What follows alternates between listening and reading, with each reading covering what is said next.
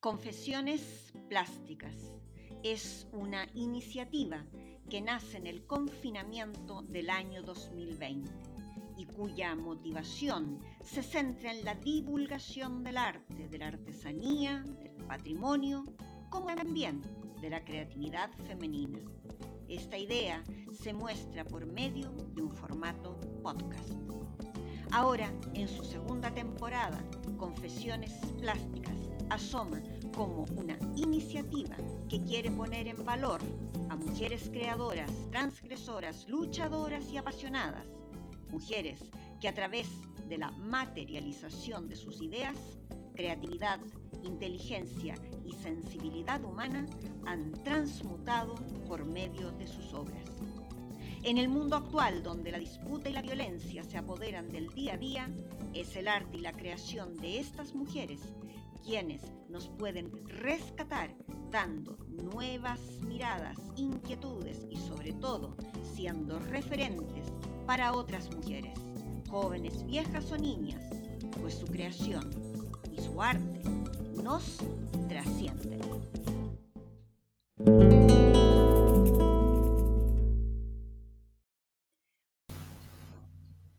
Beatriz. Beatriz Galindo nace en Salamanca, España. Su fecha de nacimiento aún no está clara, pero los historiadores la sitúan entre 1465 y 1475. Nació en una familia que había tenido su tiempo de gloria es decir, había sido acaudalada y al nacer Beatriz estaba algo venida a menos. Los historiadores indican que probablemente fue hermana de Gaspar de Gricio, quien fue secretario del príncipe Juan y posteriormente habría sido notario de la reina Isabel. Igualmente se indica que su familia provenía de esas dinastías de hombres cultos y letrados. Beatriz Destacó desde niña por su inteligencia y pasión por las letras.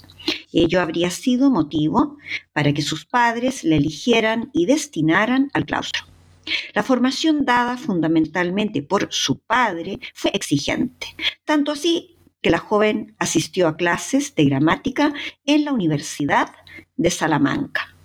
Se piensa, se cree, se presume que seguramente uno de sus mentores, uno de sus profesores, fue el gran Antonio de Nebrija, el primer autor de la gramática castellana.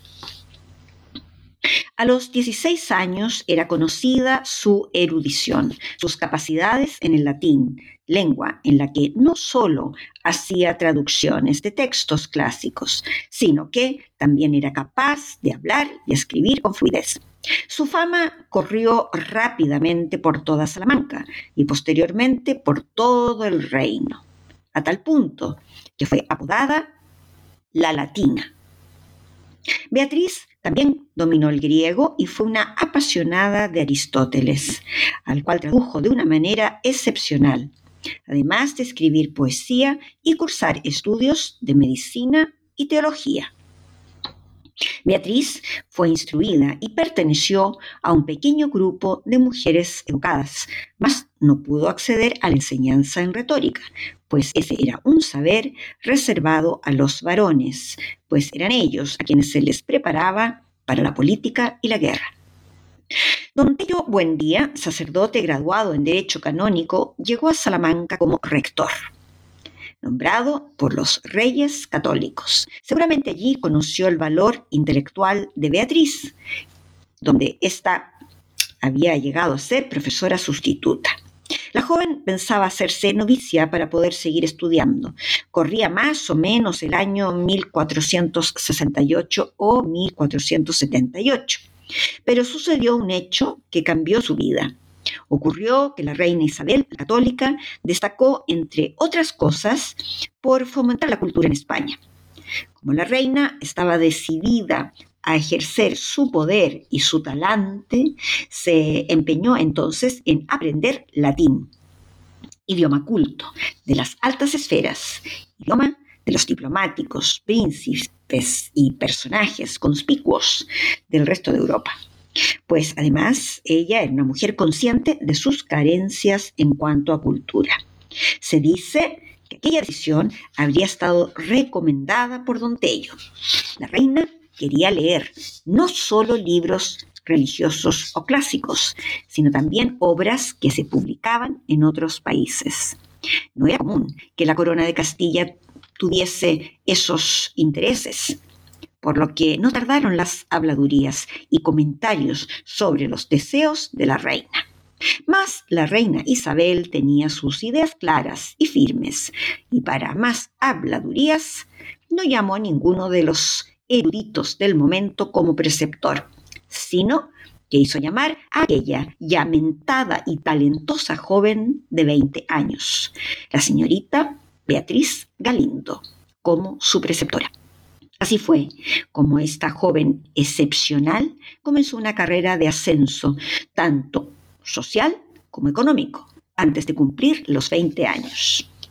Isabel iba a favorecer la creación de la Casa de la Reina, un espacio de encuentro de mujeres estudiosas y destacadas. Se indica que la reina poseía el libro La ciudad de las damas, de Christine de Pizan, mujer a la que, por cierto, le dedicamos un capítulo completo en la temporada anterior. Pues bien, Isabel la Católica estuvo rodeada de mujeres sabias que contribuyeron a difundir las lenguas clásicas y que defendían la educación femenina. Se cuentan más de 25 mujeres doctas y cultas que estaban presentes en la vida de la reina.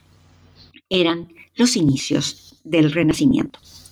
Todos los estudiosos indican que además de convertirse en preceptora, la joven Beatriz se convirtió en amiga y respetada consejera de la reina.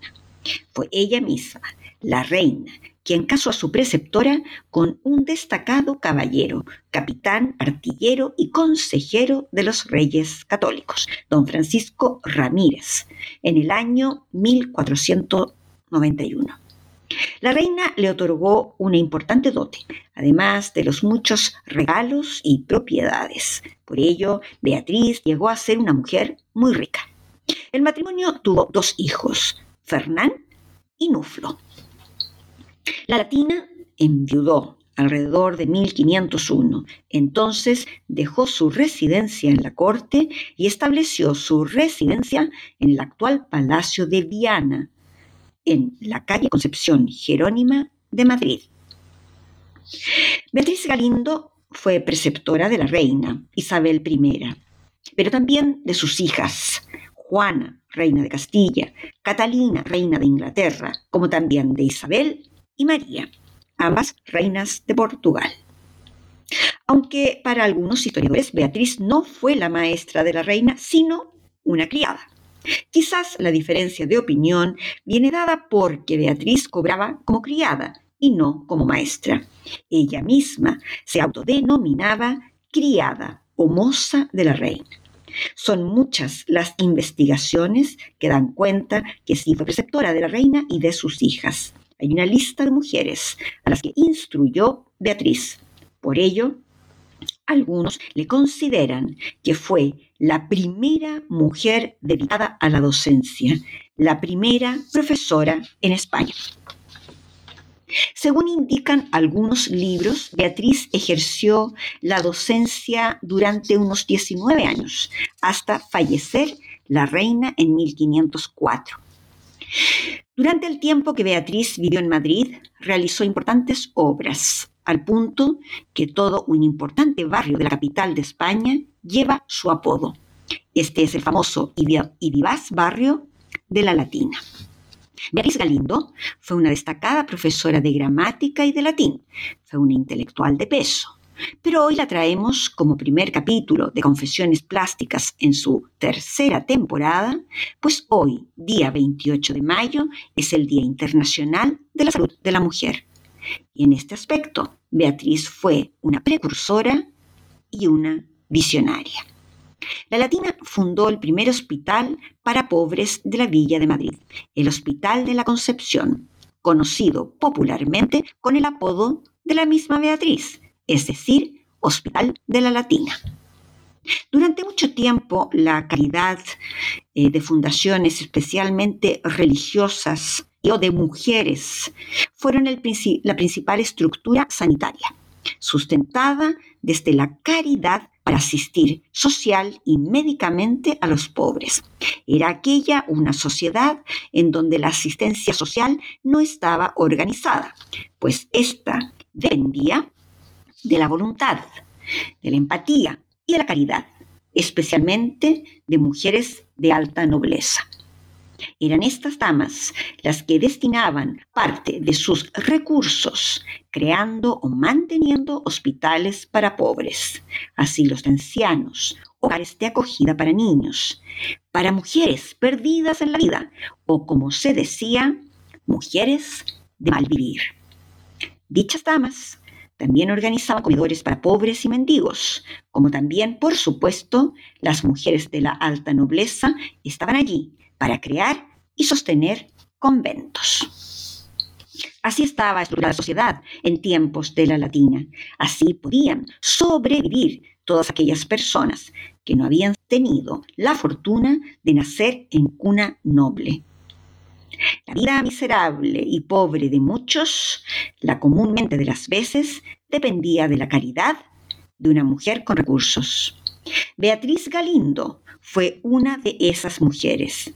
Es más, fue una excepcional mujer que prefirió tener y vivir con menos riqueza para dar una oportunidad de sanación a los más desvalidos, que si bien muchas veces no lograban sobrevivir, al menos lograban la dignidad de morir en una cama y no en un charco de barro y lodo. Beatriz tuvo la grandeza de materializar un hospital en bien de la salud de los demás. Y dentro de esos demás estuvieron las mujeres. Y es más, las mujeres más despreciadas de la sociedad por su mal vivir. Fue la propia Beatriz quien redactó las constituciones de la institución sanitaria. Este hospital funcionó hasta mediados del siglo XVIII.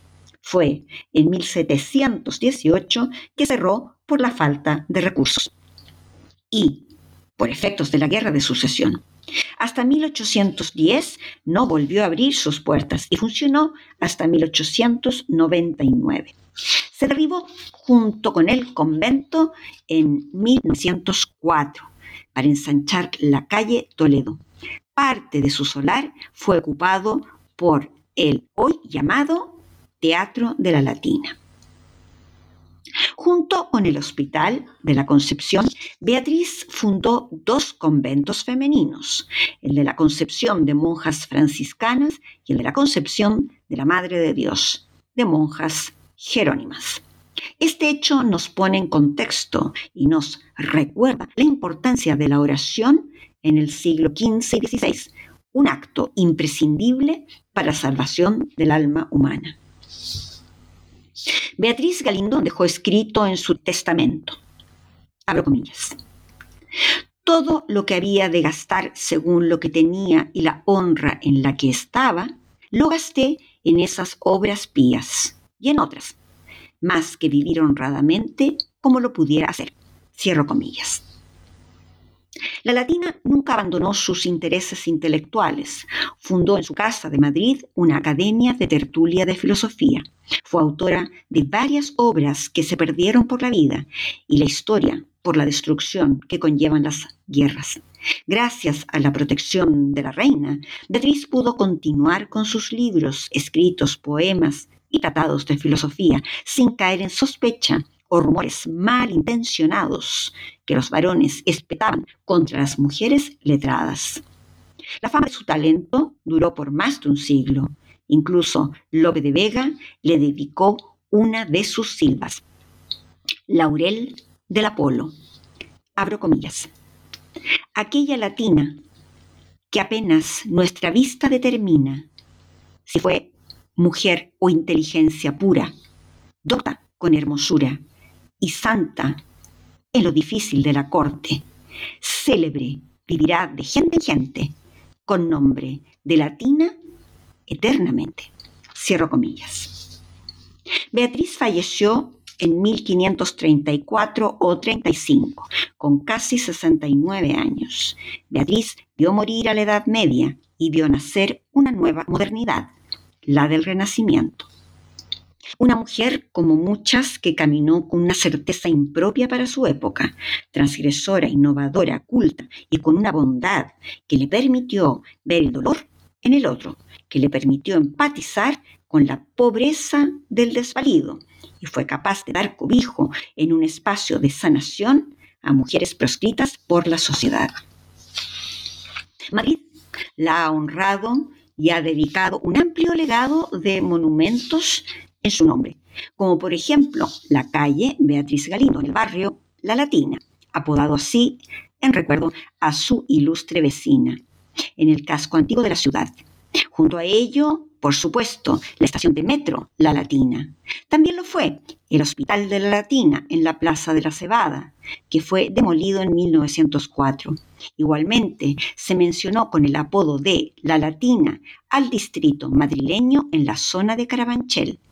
Está el monumento a Beatriz Galindo, erigido en 1999 en la Plaza Puerta del Ángel, una estatua de bronce realizada por el escultor José Luis Párez. Son varios también los centros de enseñanza que llevan su nombre. Y como un dato curioso, el Airbus, el 304-313 de la flota Iberia, lleva también su nombre, Beatriz Galindo. Aunque podríamos decir que Beatriz la latina, se nos aparece constantemente por Madrid, son pocos los que conocen los grandes, las grandes obras que surgieron desde su corazón generoso y su capacidad para mirar más allá de su acomodada realidad. También son pocos los que saben de su intelecto y la valía de esta mujer nacida en el siglo XV. Es necesario saber quién es aquella latina que dio nombre a un barrio, a una escuela o a la estación de metro a la que descendemos diariamente. Por ello, en el día de hoy es necesario desolvidarla. La latina fue una singular española. Fue Beatriz Galindo. Descripción de obra. La obra Beatriz, la siembra de la latina. Se construye desde una impresión digital del rostro de Beatriz Galindo. Esta imagen está intervenida con lápiz pastel, acrílico de color y acrílico metálico dorado, mismos materiales utilizados en el resto de la obra. Su dimensión es de 1 metro por 73 centímetros. Los principales elementos plásticos de este lienzo son el color, la forma, el trazo, la línea de horizonte y el ritmo. Beatriz se nos muestra con la mirada fija y penetrante en el pasado, fuente de sus estudios y de su saber. La joven observa inquieta y pareciera que su mente está trabajando afanosamente y no se da tregua. La línea de horizonte se presenta baja, muy baja, tan baja que está fuera de la obra. Beatriz está en estado de cielo. Todo en ella es trabajo y fuerza, tanto intelectual como espiritual, y también un trabajo vasto de generosidad humana. Esta idea se ve reforzada en tanto el cuerpo y la cabeza de Beatriz forman un triángulo, estableciendo con ello el símbolo de la perfección. Su tenaz y amplio trabajo como profesora, como intelectual, traductora y gestora de mecenazgo y más fue todo perfección, una perfección que perduró a través de sus obras en el tiempo. Los colores que inundan los ropajes de Beatriz forman los complementarios rojos, rosas en oposición a los verdes. Al ser complementarios aumentan el dinamismo y el movimiento visual de la obra. Los rosas simbolizan su amor hacia el prójimo y hacia el estudio, tanto como su generosidad y bondad. Los rojos simbolizan su pasión por el saber y los verdes el fecundo trabajo que llevó a cabo en tan diferentes áreas del quehacer humano. Los dinámicos trazos de la obra dan cuenta de una vida sin tregua, una vida vivida, una vida trabajada, una vida creativa y creadora, en donde la siembra en los ámbitos de la enseñanza, como también en las obras de beneficencia, fueron su guía de acción y su sello. La vestimenta de la latina se abre hacia zonas de luz, como una alusión a los campos que se preparan para el arado y la siembra. Por ello podemos contar siete cuencos, o siete fértiles úteros, o siete fértiles campos, donde caerán las semillas de su fecunda labranza. El número siete representa la perfección en el acto de sembrar. Su amplio collar se nos muestra justamente como un símbolo de ese acto de fértil siembra. Beatriz, la latina, fue una pertinaz sembradora de ideas, de amor al estudio, a las letras y a la enseñanza, como también fue una sembradora de igualdad en los derechos de la salud, del cuerpo y del alma. Aquella casilla de la Media, oscura y tenebrosa, se ve simbolizada en esta obra a través de un cielo lúgubre y misterioso. Sin embargo, Beatriz Galindo fue capaz de sortear tan hábilmente todos los escollos y oscuras turbulencias que surgió como una mujer culta, primera maestra de España y gran gestora de obras de mecenazgo. Sin lugar a dudas, esta mujer ya se hizo eterna y atemporal. Y como escribió Lope de Vega, vivirá de gente en gente, con nombre de latina, eternamente. En un próximo capítulo, Sara Biffen.